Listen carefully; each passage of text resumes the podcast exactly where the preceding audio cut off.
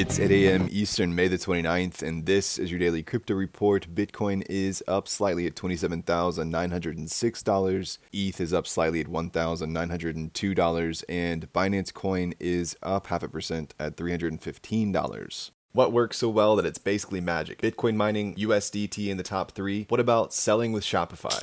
Shopify is the global commerce platform that helps you sell at every stage of your business. From launching your online shop to did we just hit a million orders? Shopify is there to help you grow. From their all in one e commerce platform to their in person point of sale system. Wherever and whatever you're selling, turn browsers into buyers with the internet's best converting checkout, up to 36% better compared to other leading commerce platforms. Sell more with less effort thanks to their new AI solution, Shopify Magic. My favorite thing about Shopify is no matter how much you want to grow, they have the solutions you need to take control and level up your business business. Shopify powers 10% of all e commerce in the US and millions of other entrepreneurs across 175 countries. Plus, Shopify's award winning help is there to support you every step of the way. Businesses that grow, grow with Shopify. Sign up for a $1 per month trial period at shopify.com slash DCR, all lowercase. Go to shopify.com slash DCR to grow your business, no matter what stage you're at. Shopify.com slash DCR.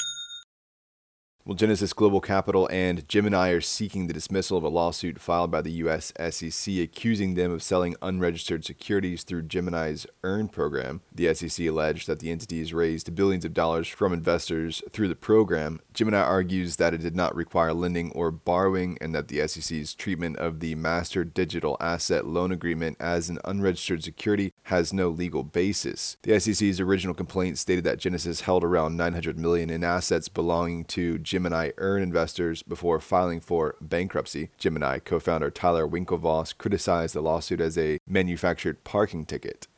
Well, Singapore's sovereign wealth fund Temasek has reduced the compensation of its staff involved in the failed investment of crypto exchange FTX. Temasek had invested 275 million in FTX and FTX US, but after the firm filed for bankruptcy, Temasek wrote off its entire investment. An internal review found no misconduct by the investment team, but in a collective accountability move, their compensation was reduced. Temasek expressed disappointment in the outcome and negative impact on its reputation.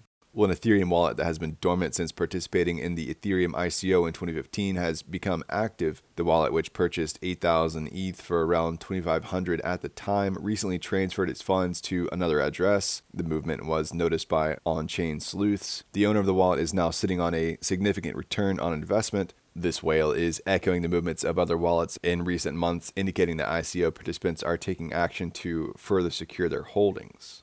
And finally, Fantom Blockchain is implementing a DApp gas monetization program to further drive demand for block space and increase the value proposition for FTM tokens. Under this initiative, projects that utilize the Fantom network and contribute to high gas fees will receive a 15% reward. This program aims to provide developers with additional income and support the network infrastructure of Fantom. The program passed a community governance vote and will reduce Fantom's burn rate from 20% to 5% and redirect that 15% reduction towards gas monetization. Early data shows that some projects are already benefiting from the program shortly after its implementation. Well, that's all for us today. Visit us at dailycryptoreport.io for sources and links and listen to us everywhere else you podcast under Daily Crypto Report.